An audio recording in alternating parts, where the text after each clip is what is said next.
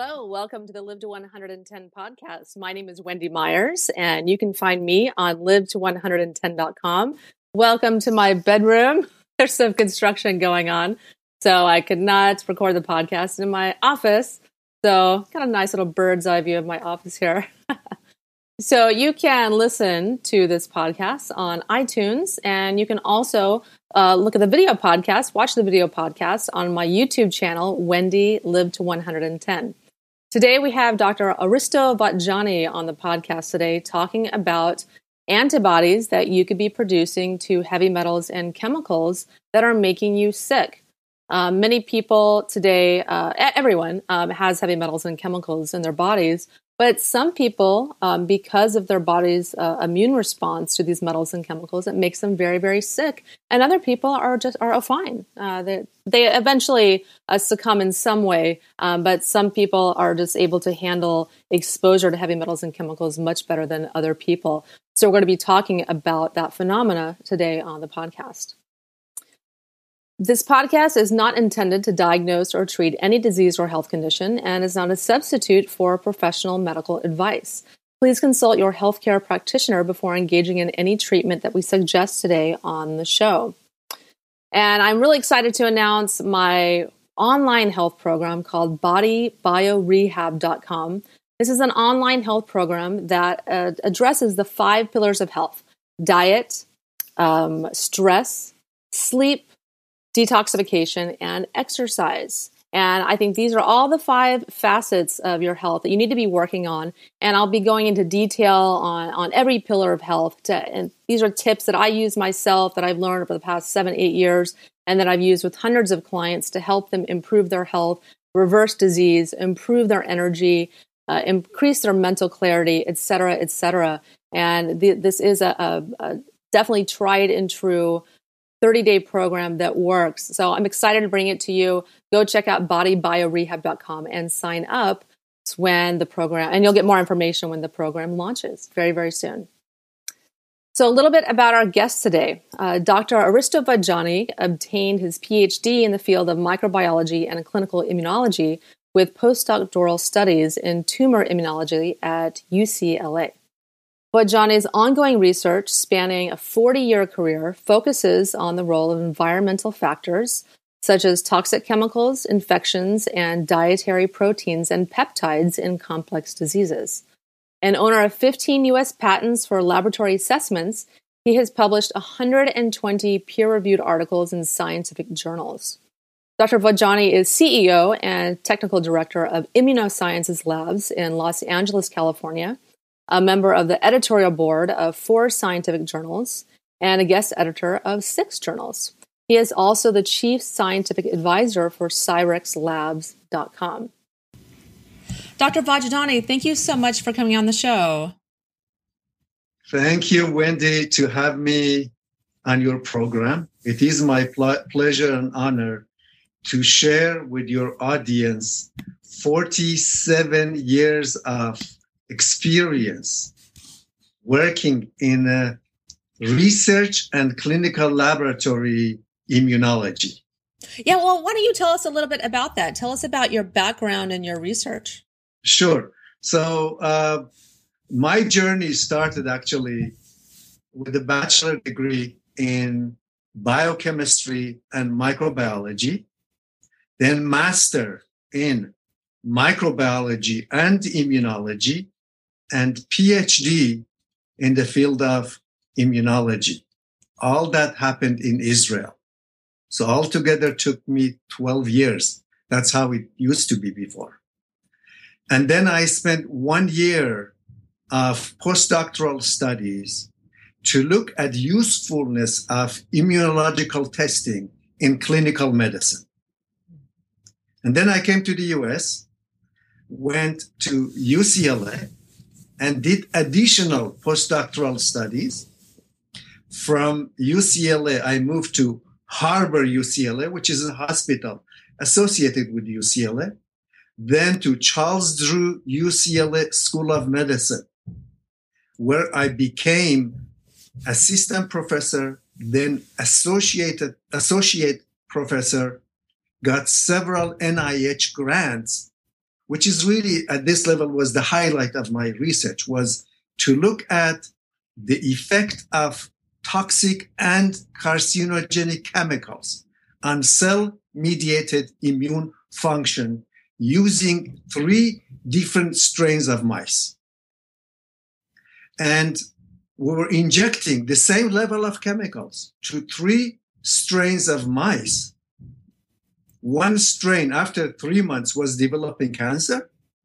Second strain after six months. And uh, if the length of the study was, let's say, 12 months, the third strain never developed cancer. So you see the inter individual variation in reaction to toxic chemicals, which exist also in human being. Yes. Yes, and that's what I want to talk to you about today. Right. Are, are why do some people who uh, have the same amount of heavy metals and chemicals right. get very very sick and the next person seems to be functioning okay. I'm sure they have fatigue or malaise or something, um, but they are not bedridden. Um, so why don't we talk a little bit about uh, you know the prevalence of chemicals and metals um, let me finish in the population? Oh yeah, please go ahead, please.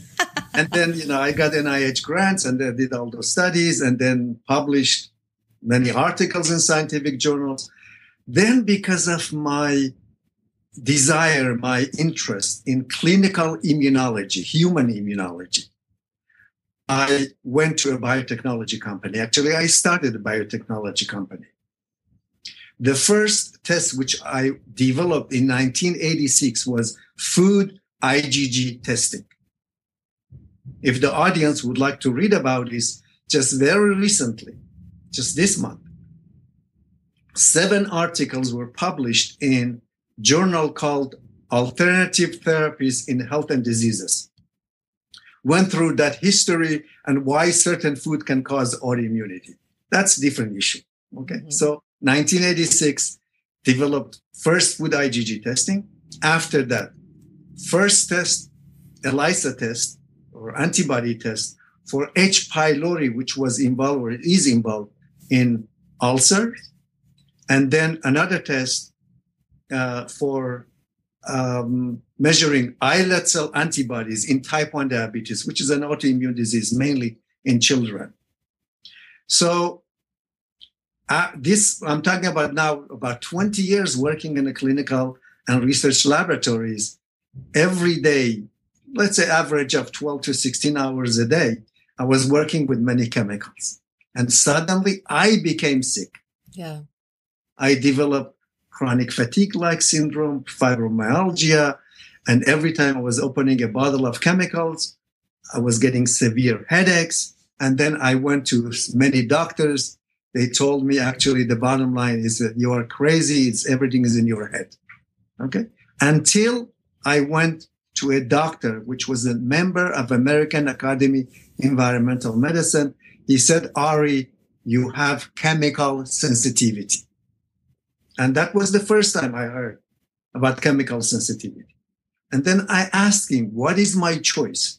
He said, the only choice you have, there is no treatment for this. You have to avoid the toxic chemicals. If you want to work in a laboratory, you have to cover your nose, your mouth, and gloves and everything.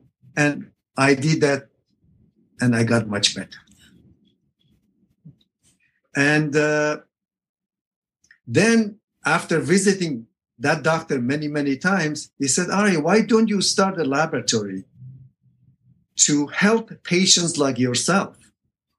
And that's how I started Immunosciences Laboratory in 1989. Since then, I have developed more than 300 immunological assays to deal with problems associated with environmental triggers and complex diseases. Yeah, and it's sad because a lot of people they go to their doctor and they're not they're not offered tests like this. They're not offered environmental sensitivity type testing. What kind of tests do you offer? Right. Uh, well, you know, you will see that uh, I have prepared a list of the um, uh, publications that I did in association with some of these testing because during past, let's say, 25 years, we applied this methodology, antibody testing, looking at cell mediated immunity, meaning you look at T cell B cell, helper cell, natural killer cells, all of that together. Chemical antibody, mercury antibody, one example. So what we've, uh, you know, by applying that to more than 400,000 individuals, and some of these examples, which I'm going to share with the audience, uh, that these are individuals who were exposed to chemicals in different environments. The first one happened in 1968, where residents of a mobile home developed disease, developed fibromyalgia, chronic fatigue, and all of that. When we tested them for formaldehyde antibodies, they had very high levels of formaldehyde and isocyanate and trimellitic anhydride. These are all plasticizers used in the building material in mobile homes. They had also abnormal T cell function, B cell function, natural killer cell activity. All of that was published in Archives Environmental Health in 1987. Then uh, we worked with individuals working in electronics, electronics facilities, individuals working in airplane manufacturing, because they use a lot of solvents to clean their body with every day. Uh, immune abnormalities were found in students at school, which school was built on superfunds. You know, these are places that, you know, toxic dump and then they build the buildings on top of the toxic dumps. Lots of abnormalities. Then in Sacramento River, it was an accident that a train was derailed and introduced many gallons of chemical called dimethamsodium. I'm sure you remember, or you are too young to remember, the issue in uh, Bhopal, India. These are similar, similar chemicals and individuals living on the bank of Sacramento River. And remember, these were people who had chemical sensitivity, moved to Sacramento River area to be away from chemicals. Now suddenly chemicals comes into the river and they develop neuro immune abnormalities.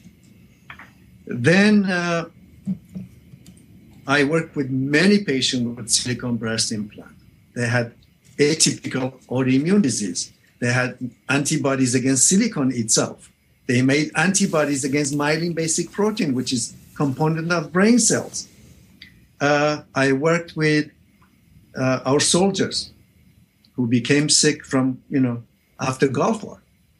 Based on that, I went to the U.S. Senate and testified that these individuals did not have uh, so-called, you know, they give them this, you know, um, PTSD but they may have some of them PTSD, but not all of them have PTSD. Most of them had autoimmune reactivity against whatever they were exposed to during the war. Um,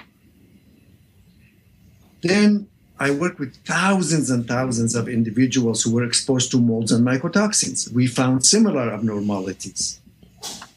Um, then I worked with some survivors of 9 11 they have many abnormalities. I had an opportunity to work with many patients with chronic fatigue and fibromyalgia, which is very common with all these individuals. And then children with autism, ADD, ADHD, OCD, PANDAS, and finally, autoimmunity. 53 million Americans are suffering from autoimmune diseases, and many people do not pay, pay attention to them. They just put them on immunosuppressant. They don't ask question why my patient is developing autoimmunity, why my patient is making antibody against its own DNA or its uh, own uh, tissue antigens. If we ask that question, then we'll be able to answer. The environmental triggers plus genes are responsible for development of autoimmune disease. So that was a kind of summary that uh, about my work. Well, thank you. That was very elaborate, that, but that's very, very telling of uh, the kind of work that you do and the the impact it can have on people's lives. Um, and I know in my own practice, I deal with many, many sick individuals that um, uh, because everyone's exposed to heavy metals and chemicals in our environment. There's just no right. way around it. So, what is the prevalence of the heavy oh, metals and chemicals? Again, I prepared some uh, a list for to answer you know these type of questions. First of all, let me summarize that again for the audience that more than 80,000 industrial chemicals are registered with the EPA for commercial use. Only 5% of these substances have been characterized for human toxicity.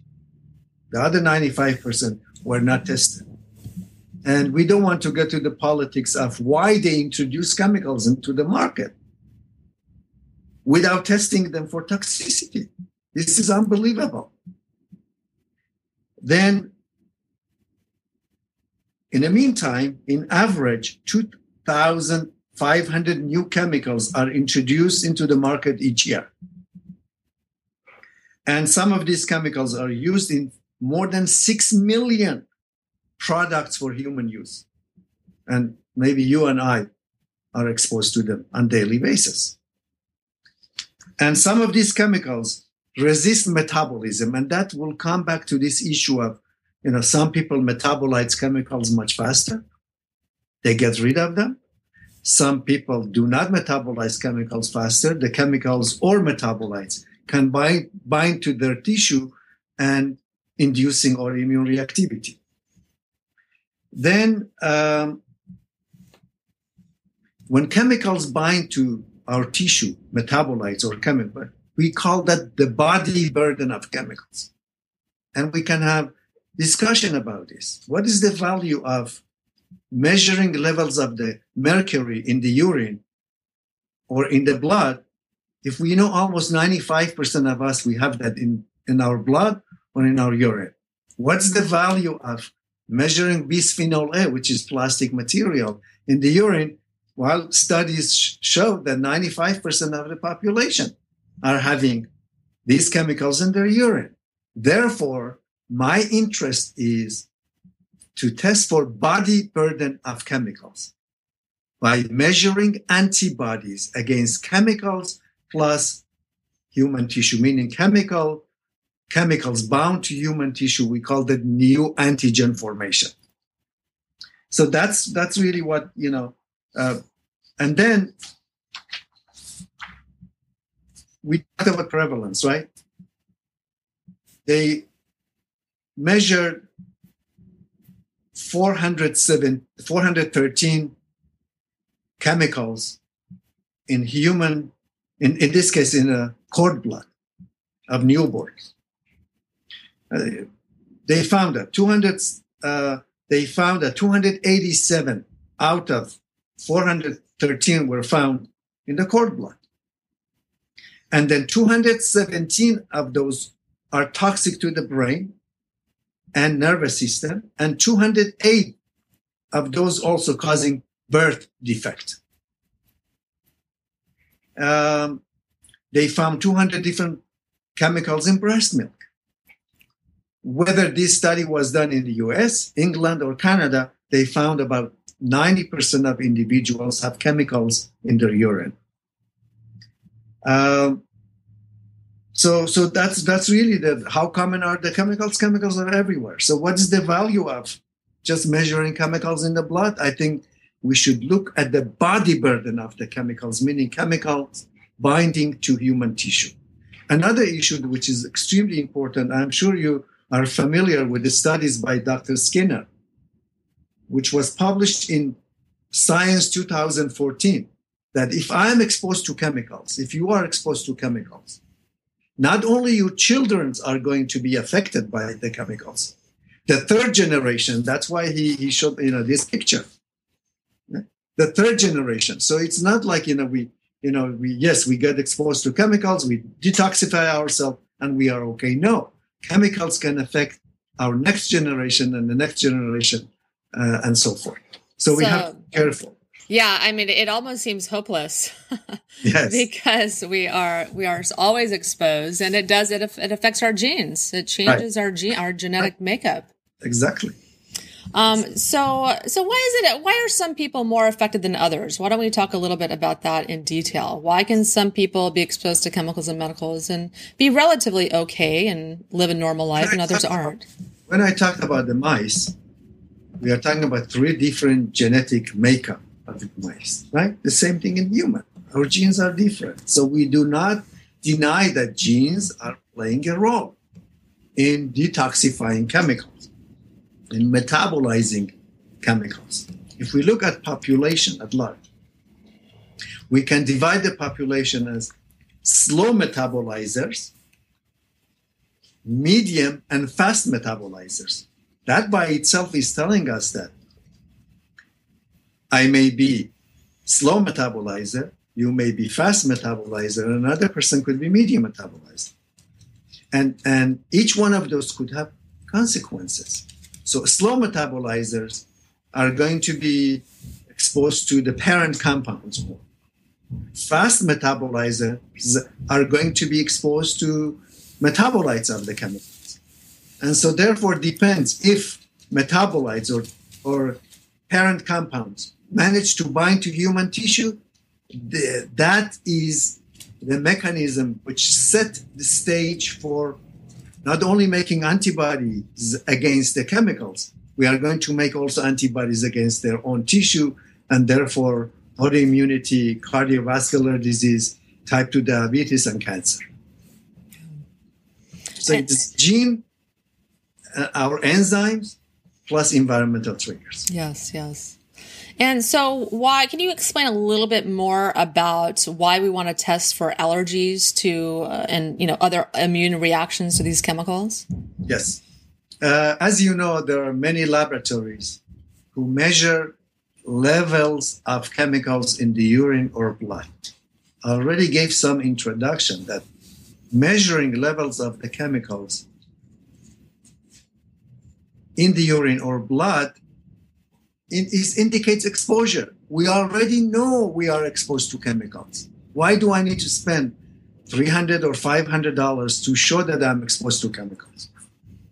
But I'll be very interested to see whether or not chemicals or metabolites bind to my tissue and induce antibody production against the chemicals as well as against our my own tissue which can set the stage for autoimmunity that's why that's why I developed this test group of testing for Cyrex Lab under Array 11, where they test antibodies against 12 different groups of chemicals, which will show whether or not an individual is exposed to solvents and solvents binding to the tissue of that individual, whether it's mercury or heavy metals, because again, we can be exposed to as much as mercury, if we metabolize them and get rid of them, we, we may be okay. But if mercury binds to my cell membrane and then goes inside the cell, bind to the DNA or the RNA or uh, uh, nucleoproteins, then I'm going to make antibodies against my own, you know, uh, ENA or DNA. That's exactly what we detect in the laboratory.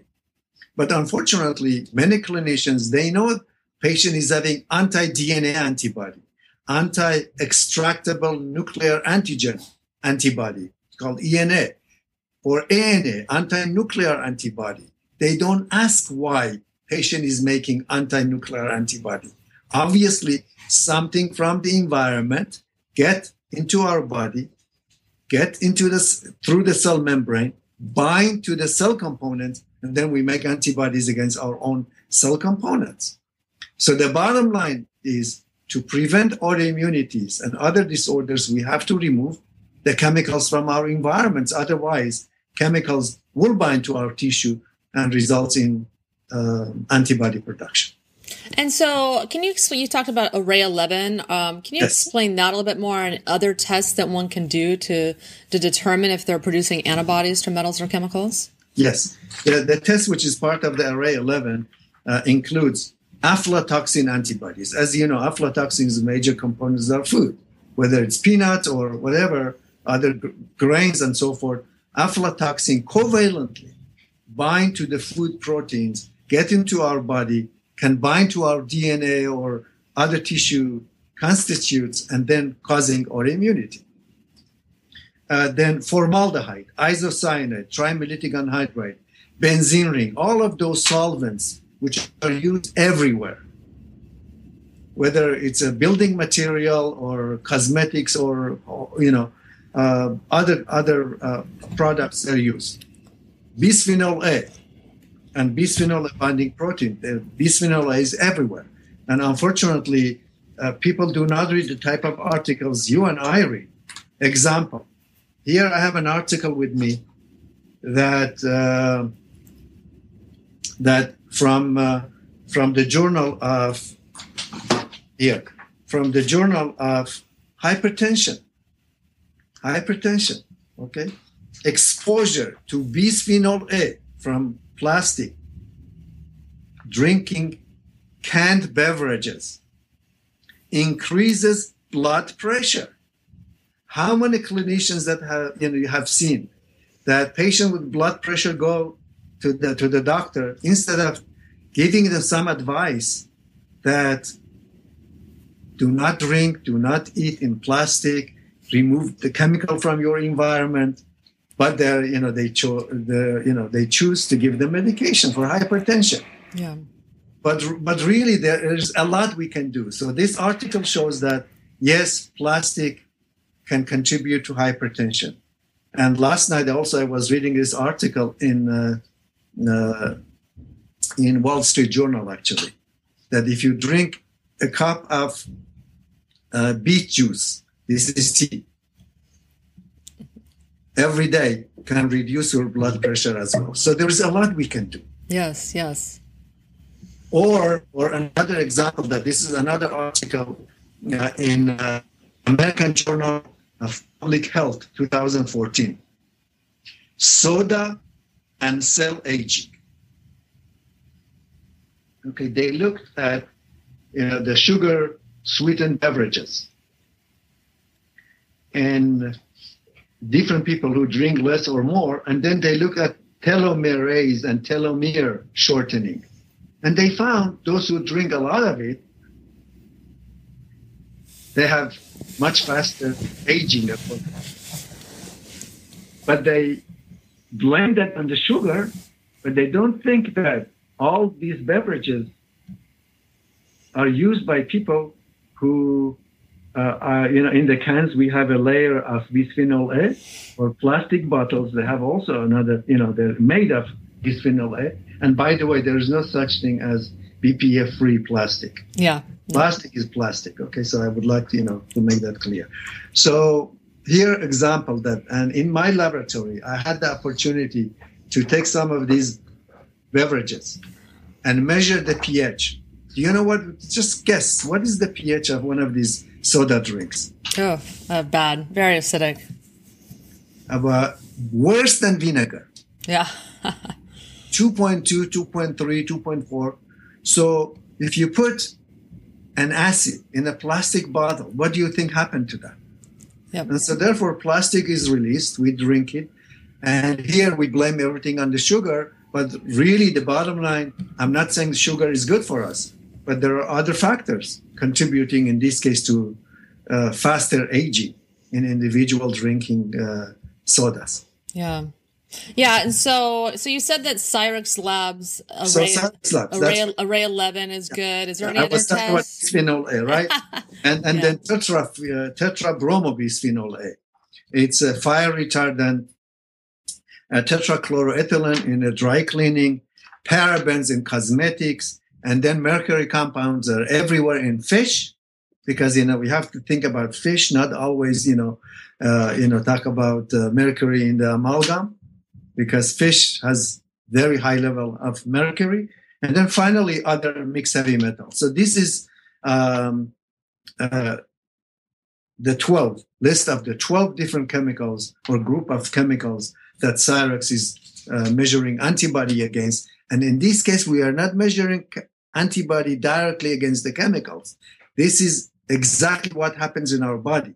Chemicals bound to human serum albumin are used as an antigen. So we measure antibodies against mercury bound to human serum albumin, mercury bound to human hemoglobin, exactly the way it happens in our body. This way, if you detect antibodies against mercury, the meaning of that is not only you are exposed to mercury, mercury is forming a new alliance with your tissue and then setting the stage for autoimmunity. And uh, in the article that uh, I published in the Journal of Applied Toxicology, which I will send you the PDF.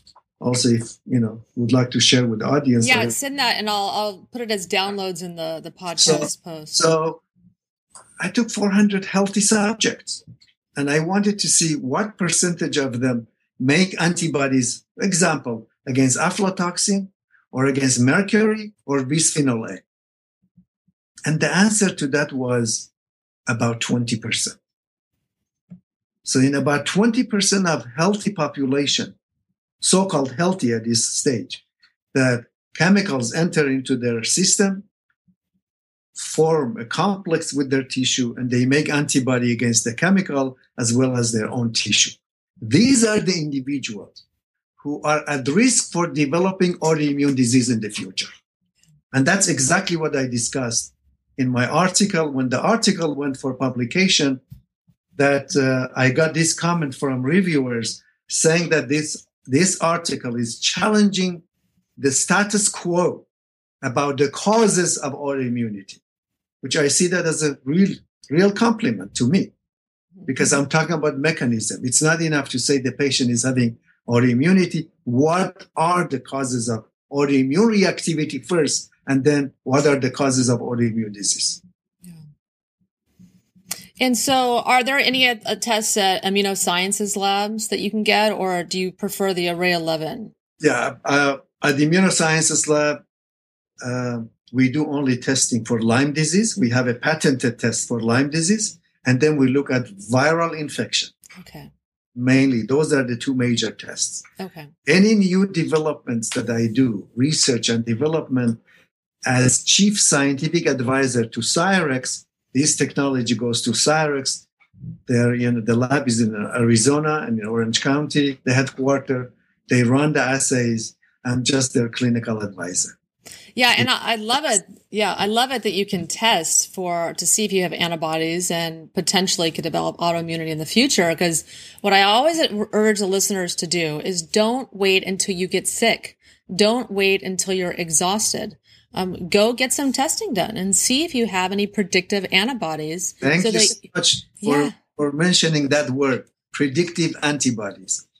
Eight years ago, I published an article about predictive antibodies, the value of predictive antibodies. And this idea is not mine. It came from the best scientists from NIH, National Institutes of Health. When I was talking about type 1 diabetes, islet cell antibodies, do you know when did that islet cell antibodies are detected 10 years before the onset of full blown type 1 diabetes. So if we detect the antibodies, and for example, we look for gluten, we can remove gluten from the diet. If it's milk, which we know cross react with islet cells, right? We can remove milk or casein, milk, dairy from the diet. Maybe it's a virus, Coxsackie virus. EBV, CMV, we can do something about it, remove the triggers, and we can reverse the course of autoimmune diseases. That is the value of predictive antibodies. Yeah, and it just it just blows my mind that you absolutely have control you can get testing done and you can stop this disease in its tracks. I, I was interviewing uh, Dr. Uh, Thomas O'Brien, Dr. Tom O'Brien. He was talking oh, yes. about he did his predictive antibodies test, and he was really surprised how he had antibodies for his brain or pancreas. I forget the exact ones, uh, but he was shocked. Um, yes. But it, it's very telling that you can do these tests and take corrective measures uh, before you get ill. Exactly. That's the strongest message we have for your audience. Do predictive antibodies, take preventive steps. Yeah. Yeah.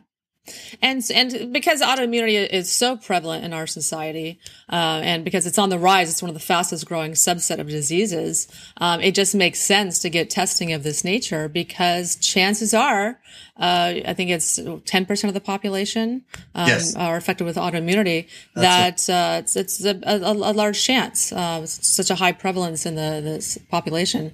So I, I think it's a, a very good idea to get testing of this nature. And that's part of the array five, by the way. Okay. Yeah, yeah, yeah. There's different arrays for that. What Yeah. what are antibodies for autoimmunity? Yes. And so, so once someone is determined to have uh, antibodies to heavy metals or chemicals, what can they do? What are the next steps? How do they detox them? Always I use uh, these three words detect, remove, and repair. Say detected antibodies, you have to find the sources of these chemicals. Maybe it's it is your shampoo. I'm just giving an example. Maybe it's your soap. Maybe it's fish. You have you have to find the source. And and anyway, my recommendation will be when you have antibodies, try to change your habit from whatever it is to a very healthy habit. Remove chemicals from your daily activities as much as possible. Go on organic food. And it has been proven that organic food has 80% less pesticides and herbicides. We are not saying that organic is 100% pure. Unfortunately, because the world is polluted, even organic foods have some chemicals in them, but they have much less than non-organic food. Yeah. So there is a lot we can do to change, to minimize exposure to chemicals from the environment, from our diet, and and definitely you are going to see results. Uh, do you advocate the use of infrared saunas or anything of that nature to detox metals and chemicals? Uh, okay. When it comes to detox, always I mention that you can do any detoxification or you can go to any detoxification programs.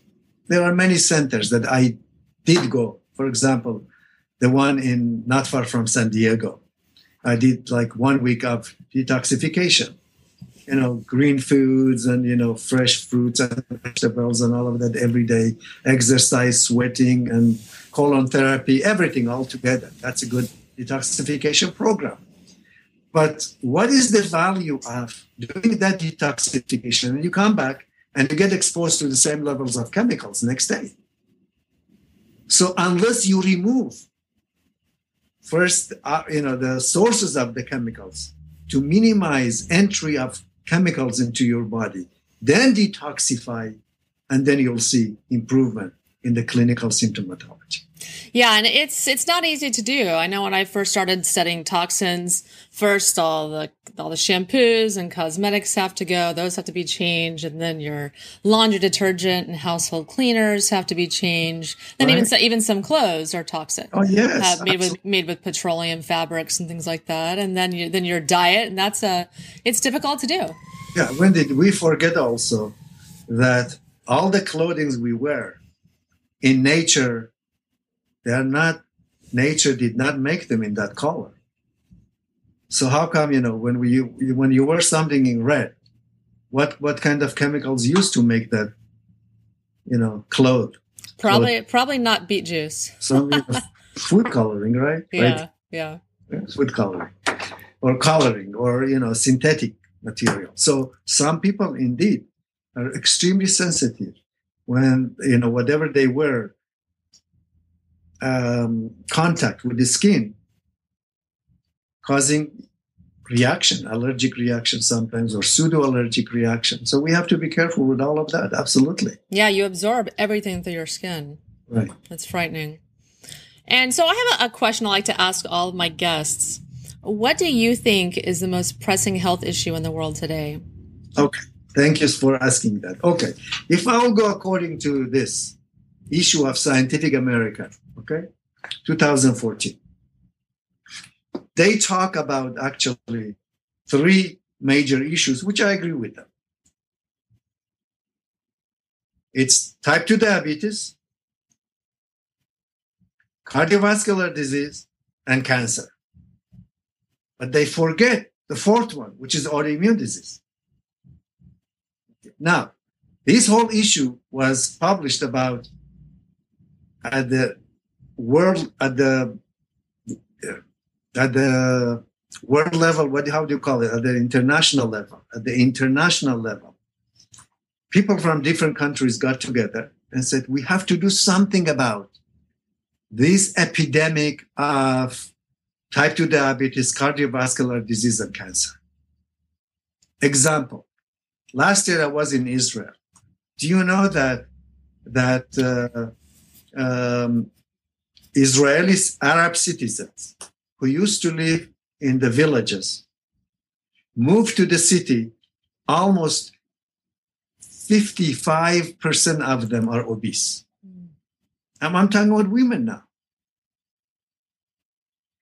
And if you go to Iran, whether you go to South America, Chile, or any other countries, almost everywhere, this is epidemic in the world that people are overweight because um, many many reasons actually. Less, you know, we less activities and we consume more. And they forget also that chemicals coming through some of these nutrients into our body is affecting our metabolism. Because chemicals goes love fat cells, right? And so the chemicals contribute to type 2 diabetes. And no one is talking about that. So what solution they're suggesting in here in all these countries? They put billions of money together. So they take population in each country, 10,000 here, 20,000 over there, 50,000 over here, Let's give them a poly pill. What is poly pill? A combination of aspirin, statin, and uh, hypertension medication. No, no, no, no, no. Those three together. Yeah. And they are going to very, you know, small villages.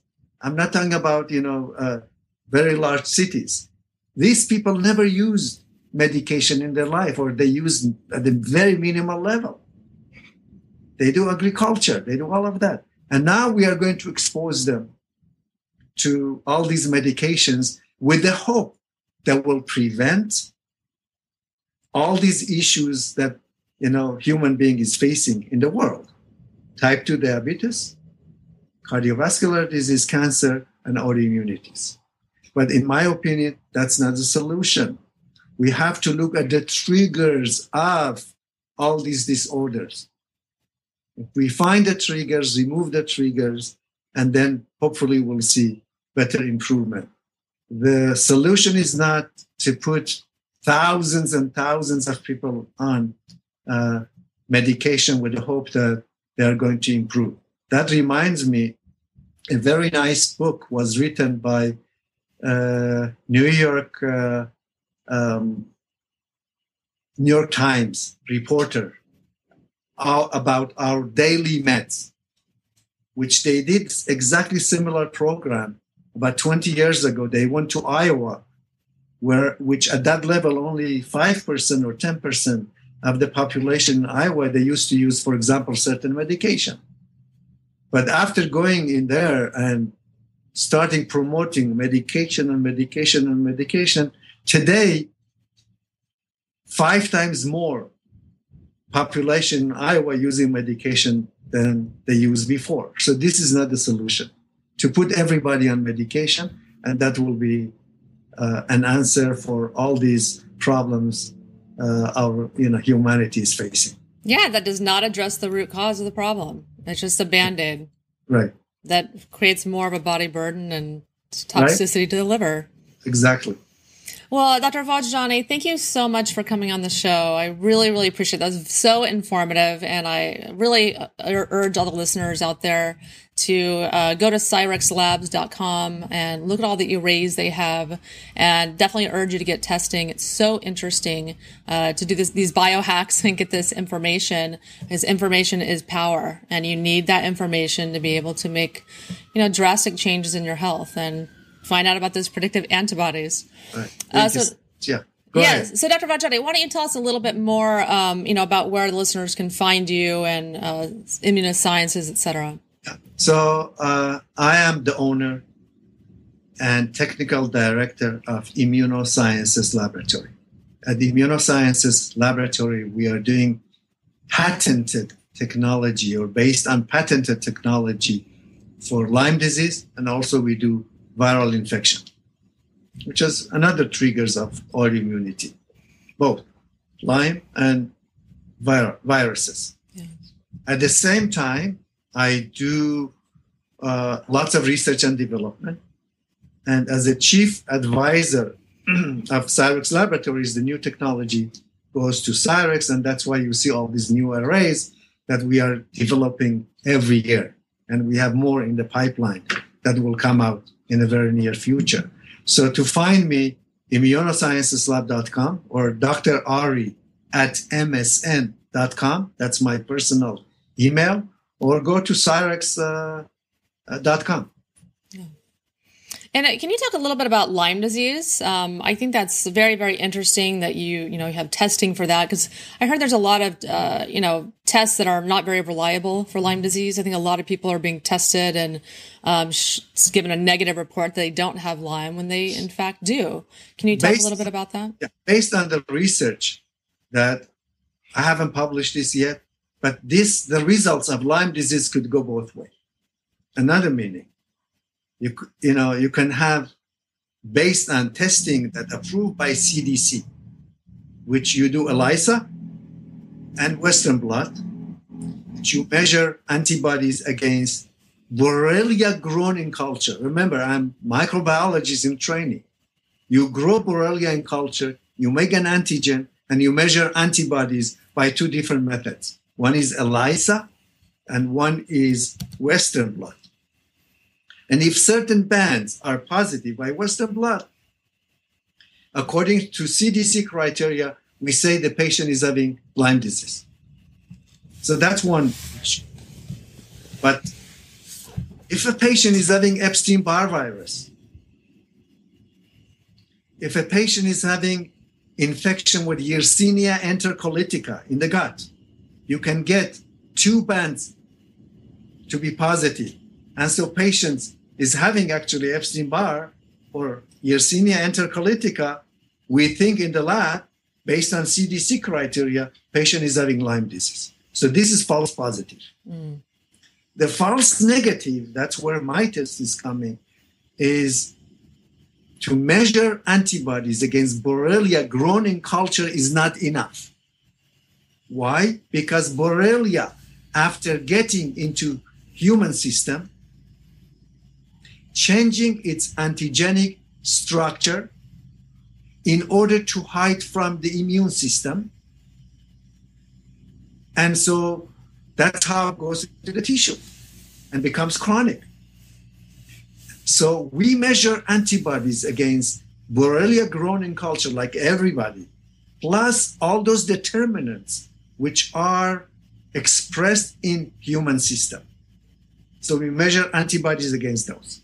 Yeah. There are three subspecies of Borrelia. Everybody is measuring antibody against one. We measure antibody against all three subspecies. Mm-hmm. And then the co-infection, Babesia, Ehrlichia, and Bartonella. Sometimes could cause also cross-reactivity. The co-infection at the same time, you know, the same tick could transmit the co-infection as well as the Borrelia.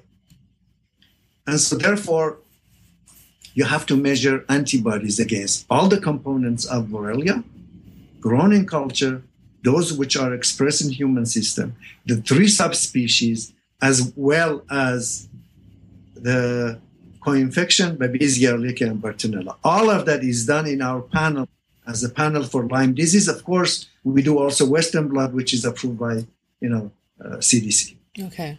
Yeah, that's really interesting. We'll have to do another podcast on that because yes, I long, there are false positives and false negatives. Yes, yes, yes. Lyme disease. Yeah, because Lyme disease is much more prevalent than we think, and I think causes a lot of health issues, and it goes undetected for years and years and years. Uh, meanwhile, people get sicker and sicker and sicker. So right. I think it's very important for people to get tested for Lyme.